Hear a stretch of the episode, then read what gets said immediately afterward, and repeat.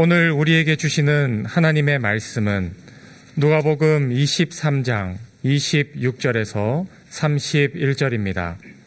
그들이 예수를 끌고 갈 때에 시몬이라는 구레네 사람이 시골에서 오는 것을 붙들어 그에게 십자가를 지워 예수를 따르게 하더라. 또 백성과 및 그를 위하여 가슴을 치며 슬피 우는 여자의 큰 무리가 따라오는지라. 예수께서 돌이켜 그들을 향하여 이르시되 예루살렘의 딸들아 나를 위하여 울지 말고 너희와 너희 자녀를 위하여 울라. 보라, 날이 이르면 사람이 말하기를 잉태하지 못하는 이와 해산하지 못한 배와 먹이지 못한 저지 복이 있다 하리라. 그때에 사람이 산들을 대하여 우리 위에 무너지리라 하며 작은 산들을 대하여 우리를 덮으라 하리라. 푸른 나무에도 이같이 하거든 마른 나무에는 어떻게 되리요 하시니라. 아멘. 다윗은 15살 무렵에 사울 왕을 이어 왕위에 오를 사람으로 사무엘 선지자로부터 기름 부음을 받았습니다. 그렇다고 해서 곧바로 왕위에 올랐던 것은 아니었습니다. 다윗은 자신의 주군이자 장인인 사울 왕의 살해 위협을 피, 피해 오랜 세월 도망자로 살았습니다. 다윗이 서른 살이 되었을 때 마침내 헤브론에서 왕위에 올라 이스라엘의 남쪽 유다 지역을 7년 6개월 동안 다스렸습니다.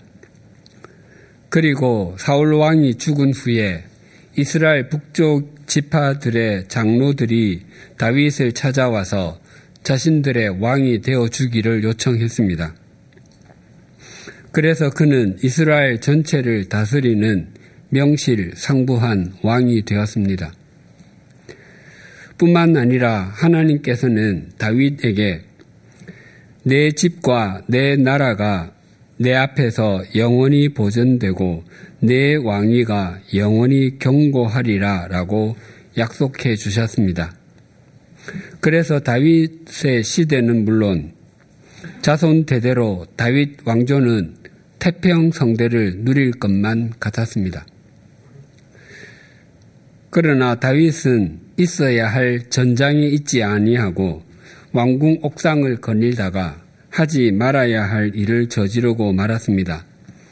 그 일로 말미암아 다윗 자신이 처절한 고통을 겪었을 뿐만 아니라 그의 집안에도 비극의 칼부림으로 피비린내가 진동했고 가족 관계는 찢어질 대로 찢어지고 말았습니다.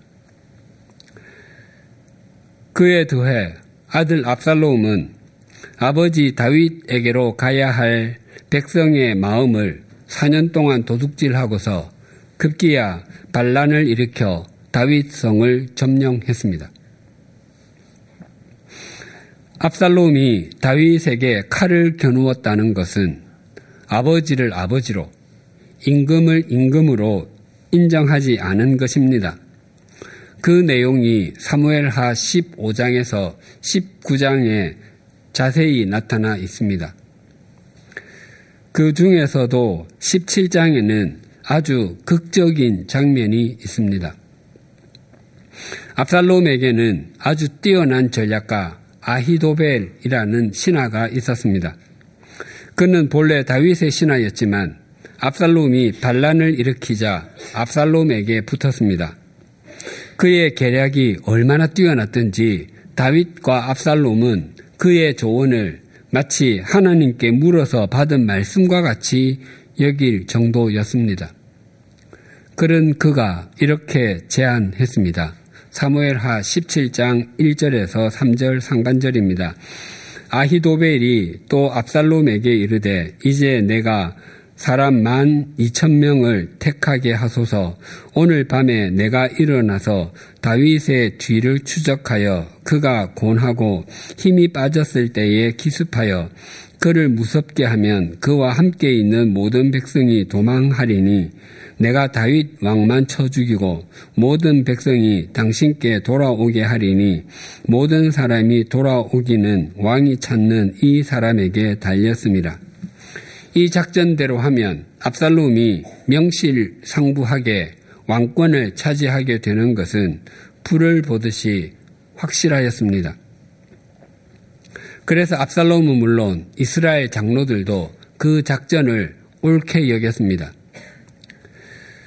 그런데 갑자기 압살롬은 후세의 이야기도 들어보자고 했습니다. 그는 다윗의 신하로 피난을 가지 않고 왕궁에 남아 있었습니다. 그러나 후세는 그 작전이 좋지 않다며 이렇게 말했습니다. 사무엘하 17장 8절에서 10절입니다. 또 후세가 말하되 왕도 아시거니와 왕의 아버지와 그의 추동자들은 용사라 그들은 들에 있는 곰이 새끼를 빼앗긴 것 같이 격분하였고 왕의 부친은 전쟁에 익숙한 사람인즉 백성과 함께 자지 아니하고 지금 그가 어느 굴에나 어느 곳에 숨어 있으리니 혹 무리 중에 몇이 먼저 엎드러지면 그 소문을 듣는 자가 말하기를 압살롬을 따르는 자 가운데에서 패함을 당하였다 할지라. 비록 그가 사자 같은 마음을 가진 용사의 아들일지라도 낙심하리니 이는 이스라엘 무리가 왕의 아버지는 영웅이요 그의 추종자들도 용사인 줄 알미니이다.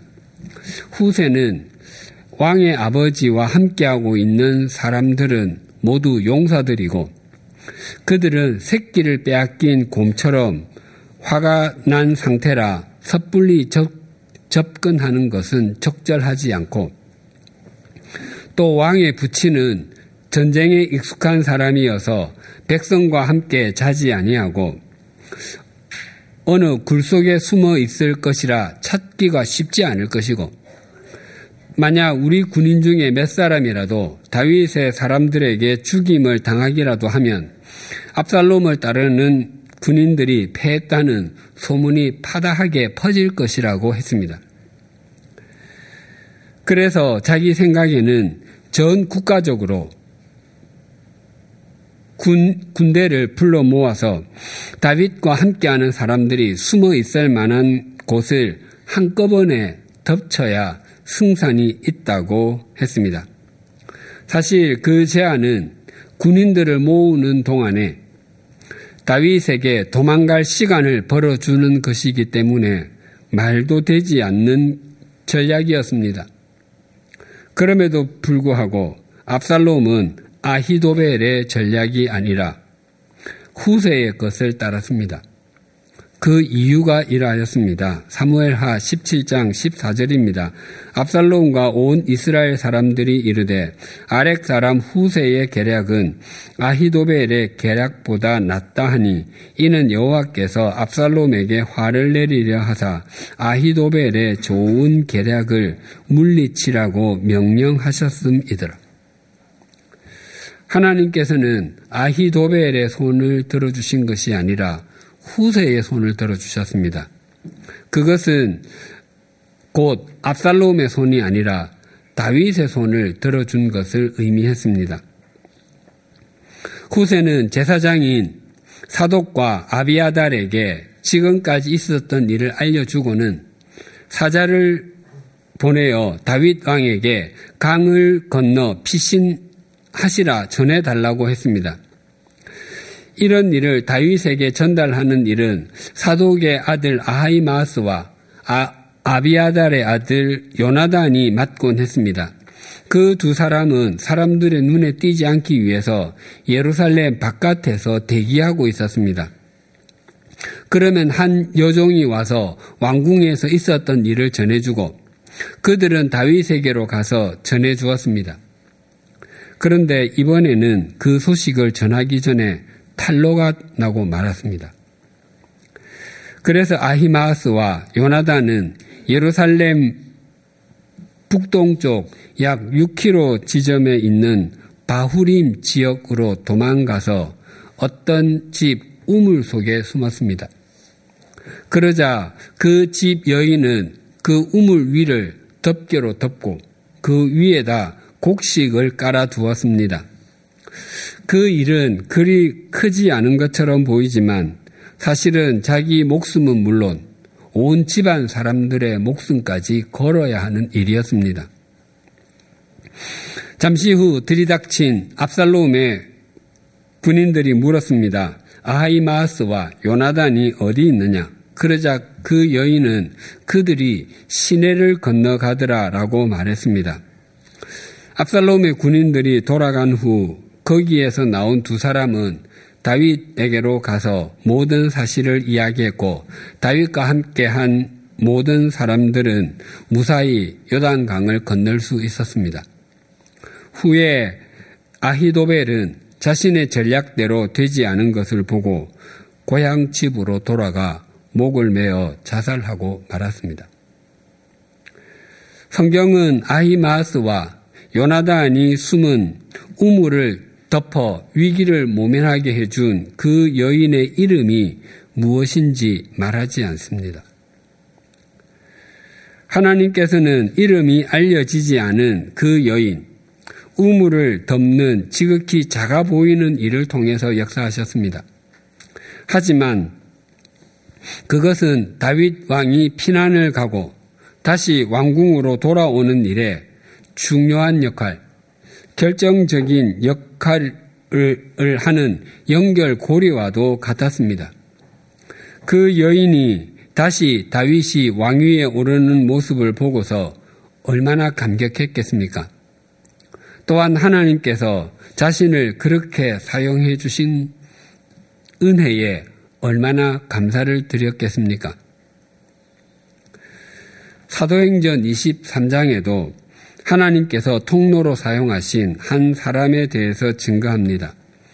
3차 전도 여행을 마치고 예루살렘으로 온 사도 바울은 과격한 유대인들에게 성전을 더럽혔다는 이유로 체포되었습니다.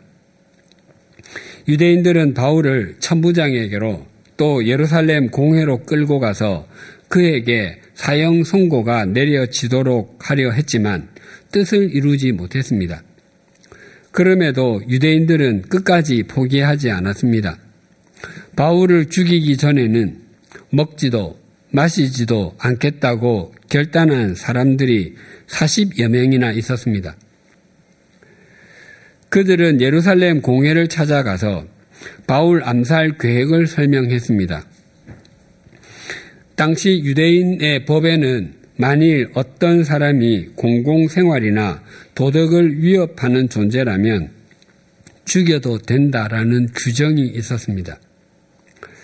그래서 그들은 바울이 자신들의 신앙을 위협하는 존재라고 여겼기에 그를 제거하는 일은 옳다고 생각했습니다. 그들은 대제사장들과 장로들에게 말하길 예루살렘 공회와 짜고서 바울에 관한 일을 좀 더 정확하게 알아보려는 척 하면서 천부장에게 청원하여 바울을 여러분 앞에 끌어내어 오게 하십시오. 우리는 그가 이곳에 이르기 전에 그를 죽여버릴 준비를 다 해 놓았습니다. 라고 말했습니다. 이런 음모가 꾸며지고 있을 때 하나님께서 사용하신 한 사람이 있었습니다. 사도행전 23장 16절입니다. 바울의 생질이 그들이 매복하여 있다 함을 듣고 와서 영내에 들어가 바울에게 알린지라. 바울을 죽이려는 음모는 바울의 누이의 아들을 통해서 알려지게 되었습니다. 하나님께서는 우물을 덮은 이름이 알려지지 않은 여인을 통해서 다윗의 생명을 보호하고 다윗 왕가가 끊어지지 않게 해주셨듯이 바울의 생지를 통해서 바울의 생명을 보호하게 해주셨고 하나님의 나라와 예수 그리스도를 전하는 사역이 이어지게 해 주셨습니다. 바울의 생질의 이름은 성경에 나오지 않고 성경에서 사도행전 23장에만 그가 등장합니다. 그가 본래 예루살렘에서 살았는지 유학이나 업무 때문에 예루살렘에 와 있게 되었는지 우리는 알지 못합니다. 또 어떤 경로를 통해 외삼촌의 살해 음모를 알게 되었는지도 우리는 알지 못합니다. 하지만 하나님의 생각은 우리의 생각보다 높고 하나님의 길은 우리의 길보다 높습니다. 그래서 창조주 하나님의 역사하심은 피조물인 우리에게는 참 신비합니다. 오늘 본문에도 하나님께서 신비하게 역사하신 한 인물에 대해서 증거합니다. 빌라도 총독은 예수님을 두 번이나 신문했습니다. 하지만 그는 나사렛 예수에게서 대제사장들을 비롯한 종교 지도자들과 유대인 무리가 고발한 제목인 백성을 미혹한 죄, 카이사르 황제에게 세금을 바치지 않을 것을 부추긴 죄, 더 나아가 스스로를 왕이라고 참칭하는 죄를 찾지 못했습니다. 그래서 예수님을 매질하고 풀어주겠다고 했습니다. 하지만 종교 지도자들과 무리는 차라리 바라바를 풀어달라고 목소리를 높였습니다. 바라바는 밀란을 일으킨 주동자였고 살인자였습니다. 바라, 무리는 바라바를 풀어주고 예수님을 십자가에 못 박게 하라고 목소리를 높였습니다. 결국 그 소리가 빌라도 총독을 압도하고 말았습니다. 또한 야심이 컸던 빌라도 총독은 유대인들의 민원으로 관직에서 밀려나는 것을 두려워하여 그들의 소원대로 예수님에게 십자가형을 선고했습니다. 당시 십자가형으로 사형 선고를 받은 죄수는 두 가지의 일을 해야 했습니다. 하나는 채찍으로 매를 맞는 일이었고 또 하나는 자기가 달릴 십자가를 스스로 지고 가는 것이었습니다. 당시 로마 제국이 범죄자에게 가했던 태형, 채찍질에는 세 가지 종류가 있었다고 했습니다. 첫째가 푸스테스인데 이것은 막대기, 몽둥이에서 온 단어로 주로 무겁지 않은 죄를 지은 사람에게 행했습니다. 둘째가 플라겔라인데 이것은 중대한 범죄를 저지른 사람에게 가해지는 채찍질이었습니다. 그리고 셋째가 베르베라인데 이것은 십자가형을 선고받은 죄수를 비롯하여 최악의 범죄자에게 가해지는 채찍질이었습니다. 이 세 번째 채찍질의 목적은 십자가형 선고를 받은 죄수가 빨리 죽게 하기 위한 것이었습니다. 그래서 말할 수 없이 잔인했습니다. 일반적으로 채찍은 아홉 가닥의 가죽으로 만들어졌고 그 끝에는 짐승의 뼈나 납 과 같은 쇠붙이를 달아서 채찍을 휘두를 때 채찍이 몸에 감겼다가 풀리면서 살점이 찢어지도록 했습니다. 예수님께서는 십자가형을 선고받으시고 이 채찍질을 당하셨을 것입니다. 당시 제수가 달렸던 십자가의 무게는 약 120kg에서 150kg 정도였다고 합니다. 그래서 제수가 십자가 전체를 치고 가는 것은 불가능한 일이었기에 십자가의 두 막대 중에서 가로막대만 치고 가게 했습니다. 또한 제수는 가능한 한 먼 길로 돌아서 십자가의 형장까지 가게 되어 있었습니다. 그래서 큰 도로는 물론이고 골목길과 사이길을 돌아서 갔습니다. 그리고 한 군인이 그 죄수의 죄명을 써서 앞서 걸었기 때문에 그것을 보는 사람들에게 특히 사형수가 받은 제목과 같은 범죄를 저지르는 사람에게 무서운 경고가 되었습니다. 그런데 군인들은 예수님께서 십자가를 지고 가시다가 밤새도록 받은 신문과 고문으로 몹시 피곤하고 지쳐서 더 이상 십자가를 지고 갈 수 있는 상태가 아니었, 아님을 알았습니다. 예수님께서는 제자들과 함께 마지막 6월절 만찬을 마치시고 기도하시기 위해서 곧바로 겟세만의 동산으로 향하셨습니다. 거기에서 처절한 기도를 마치신 후 체포되셨습니다.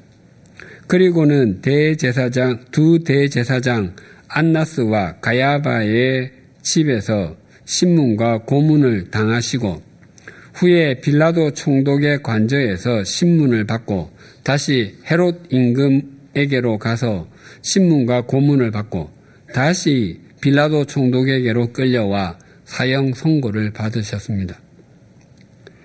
예수님께서는 밤새도록 한숨도 주무시지 못하시고 여기 저기로 끌려다니시며 신문과 고문을 당하셨습니다. 그러고는 무자비하고 무자비한 채찍질을 당하셨습니다. 그래서 예수님께서는 에게는 십자가를 지고 갈 힘이 남아 있지 않았던 것입니다. 그래서 군인들은 한 사람을 불러 세웠습니다. 오늘 본문 26절이 이렇게 증가합니다. 그들이 예수를 끌고 갈 때에 시몬이라는 구레네 사람이 시골에서 오는 것을 붙들어 그에게 십자가를 지워 예수를 따르게 하더라. 당시 이스라엘은 로마 제국의 식민지였습니다. 그래서 누구든지 로마 제국을 위해서 강제로 징발될 수 있었습니다. 징발의 형태는 로마 제국의 군인이 창날로 누군가의 어깨를 툭 치면 그것이 곧 징발을 의미했습니다. 로마 군인들은 예수님의 십자가를 대신 질 한 사람을 붙들었습니다. 그는 구레네 지방에서 예루살렘에 막 도착한 시몬이라는 사람이었습니다. 여기서 붙들다는 주로 폭력적으로 체포할 때나 도움이나 병고침을 받기 위해서 상대를 강하게 잡을 때 사용하던 말이었습니다. 그래서 시몬은 원하지도 않았고 피하기 위해서 발부동을 쳤음에도 어쩔 수 없이 십자가를 대신 지게 되었음을 의미합니다. 마태복음과 마가복음에는 시몬이 예수님의 십자가를 억지로 졌다고 전합니다. 구레네는 아프리카 북동쪽에 있는 도시인데 지금의 리비아의 수도인 트리폴리에 해당합니다. 구레네에서 예루살렘까지는 약 2,800km 됩니다. 걷는 것 외에 특별한 교통수단이 없었던 당시에 구레네에서 출발하여 예루살렘에 도착하려면 최소한 세 달은 꼬박 걸어야 했습니다. 시몬이 무슨 일로 예루살렘을 방문했는지 성경이 밝히고 있지 않습니다. 관광차 왔는지 사업차 왔는지 알지 못합니다. 또 유대교에 관심이 있어서 6월절에 방문했는지 우리는 알지 못합니다. 그가 유대인의 후손이었거나 유대교로 개종한 사람이라면 6월절을 지키기 위해서 예루살렘을 찾은 순례객이었을 것입니다. 유대인들은 예루살렘 성전을 중심으로 전 세계를 10개의 동심원으로 나누었습니다. 지성소에서 멀어지면 멀어질수록 거룩함의 순도가 떨어진다고 생각했습니다. 그래서 예루살렘에서 멀리 떨어져 이방인들 사이에 섞여 사는 유대인들은 거룩하지 못하다고 생각했습니다. 이방 땅에 사는 유대인들은 평생에 한 번이라도 6월절을 예루살렘에서 지키기를 원했고 그들이 가장 큰 소망 가운데 하나는 돈을 벌어서 나이가 들면 예루살렘 성전 가까이에 살다가 그곳에 묻히는 것이었습니다.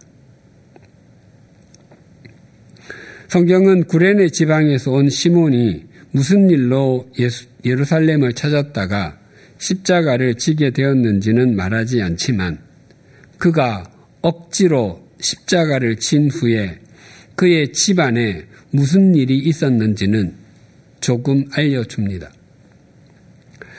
복음서 중에서 가장 먼저 기록된 것은 마가복음입니다. 마가복음은 예수님께서 승천하시고 30여 년이 지난 후에 기록되었습니다.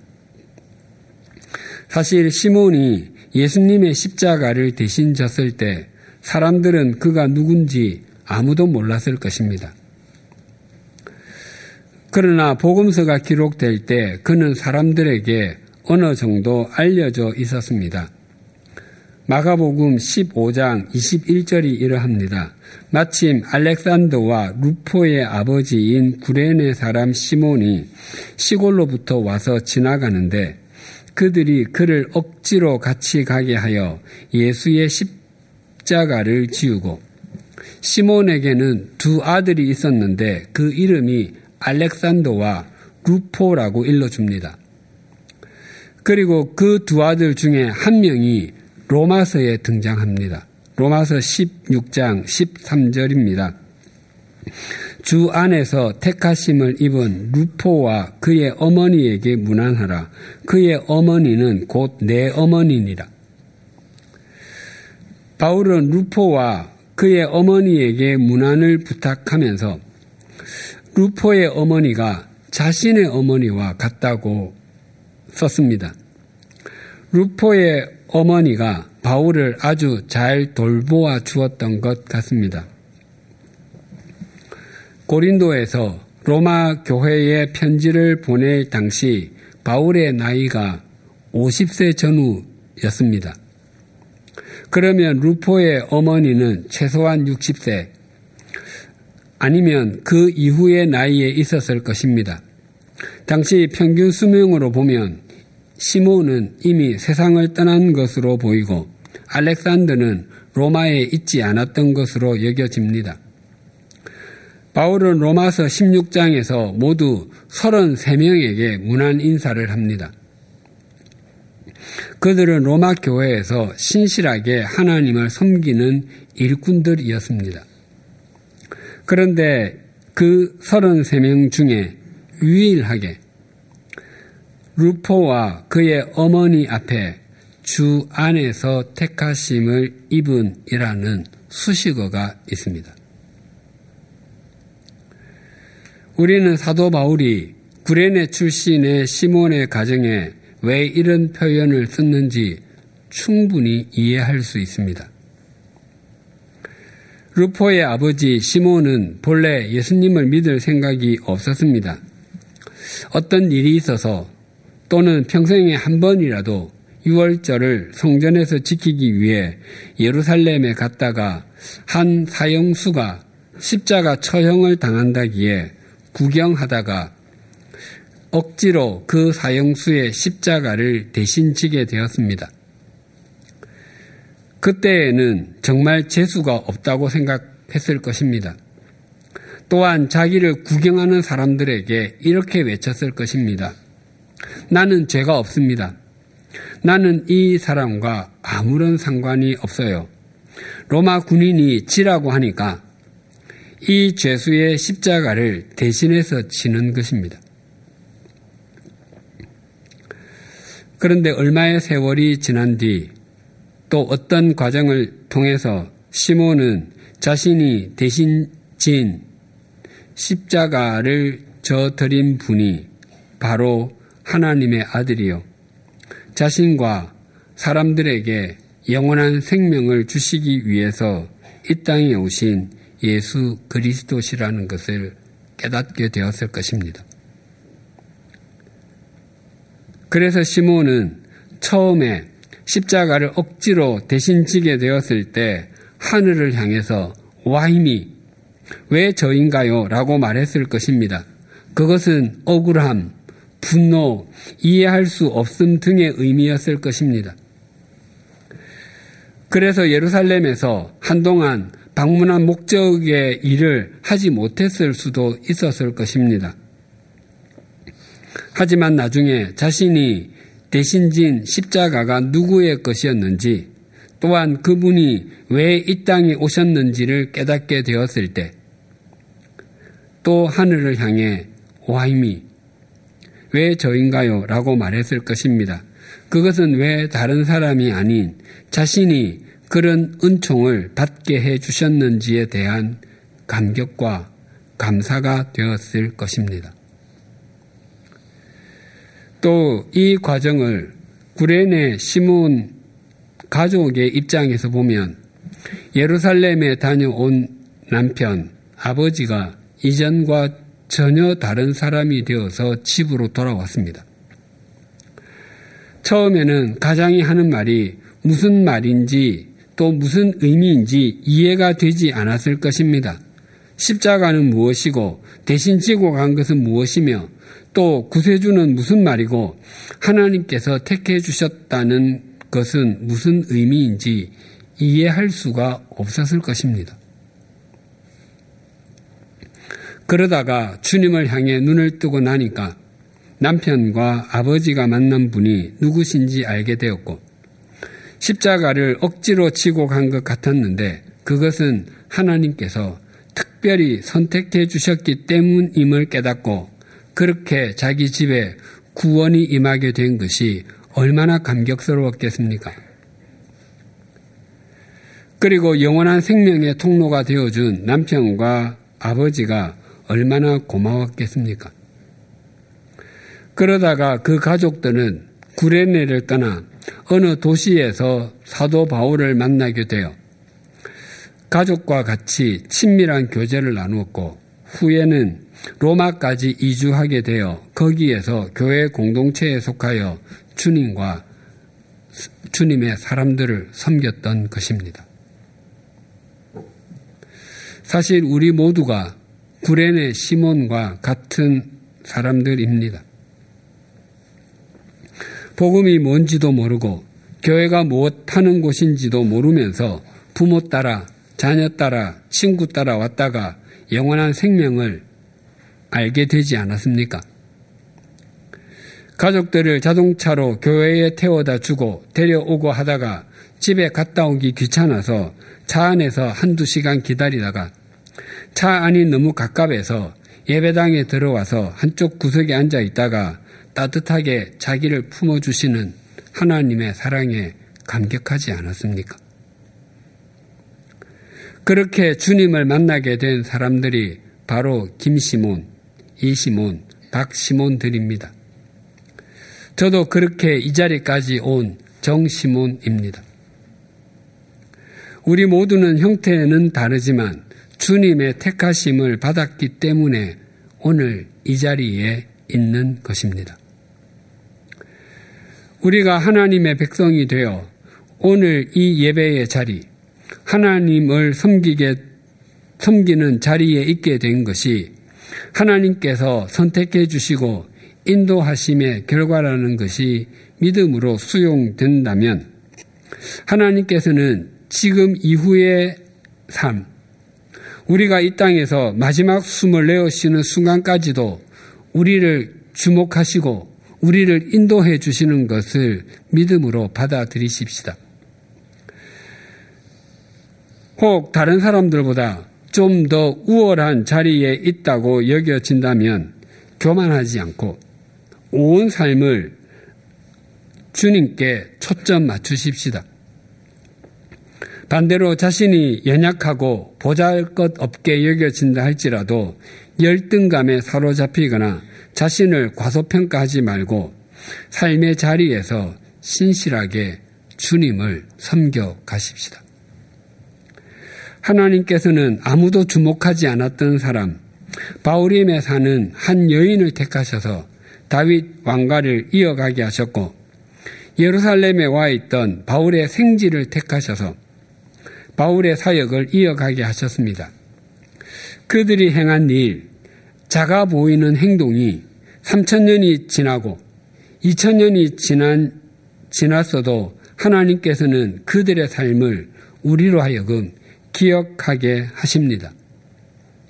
또한 구레네 지방에서 온 시몬을 택하셔서 십자가를 대신 지게 하심으로 그 가정에 놀라운 구원을 이루어 주시고 하나님의 택하심이 얼마나 신비한지를 우리에게 샘플로 보여주셨습니다. 우리가 하나님의 택하심을 받은 존재인 것을 인식하고 우리에게 주어진 삶을 삶의 길을 신실하게 걸어간다면 우리가 이 세상을 떠난 후에도 우리의 삶은 또 다른 사람들에게 하나님의 택하심을 보여주는 샘플이 될 것입니다. 그것이 분명한 것은 우리가 믿는 주님이 죽음의 권세를 이기시고 부활하셔서 영원히 승리하신 분이시기 때문입니다. 기도하시겠습니다. 하나님 아버지 다윗 왕이 반란을 피하여 피난을 다니던 시절에 왕궁의 소식을 전해 주던 아이마스와 요나단이 위기에 처하여 우물 안에 숨었을 때 그 우물을 덮어준 여인의 이름을 우리는 알지 못합니다. 하지만 그 여인이 하나님께 택하심을 받은 것은 분명합니다. 또 사도 바울이 살해 위협을 당할 때 특히 바울을 죽이기 전에는 먹지도 마시지도 않겠다던 사람이 40여 명이나 있을 때 그 사실을 천부장에게 알려지게 한 바울의 생질의 이름을 알지 못하고 그가 무슨 일로 예루살렘에 있게 되었는지도 모릅니다. 하지만 그도 하나님께 택하심을 받은 것도 분명합니다. 하나님께서 하나님의 방법으로 구레네 사람 시몬을 부르신 것처럼 우리도 불러주심을 감사합니다. 왜 우리를 믿음의 가정에서 태어나게 하셔서 일찍 교회를 다니게 하셨는지 또 왜 우리를 불신 가정에 태어나게 하셔서 남들보다 늦게 교회에 나오게 하셨는지 지금은 압니다. 또 우리 각자가 그때 왜 우리의 인생에서 그런 과정을 겪어야 했는지, 우리가 지금까지 걸어온 길을 왜 걸어야 했는지, 과거에는 이해가 많이 되지 않았지만 지금은 아주 많이 이해하고 있습니다. 그 과정을 통해서 우리에게 더 많은 은혜를 부어주시기 위함이었고, 우리를 하나님의 자녀답게 성숙시키기 위함이었음을 압니다.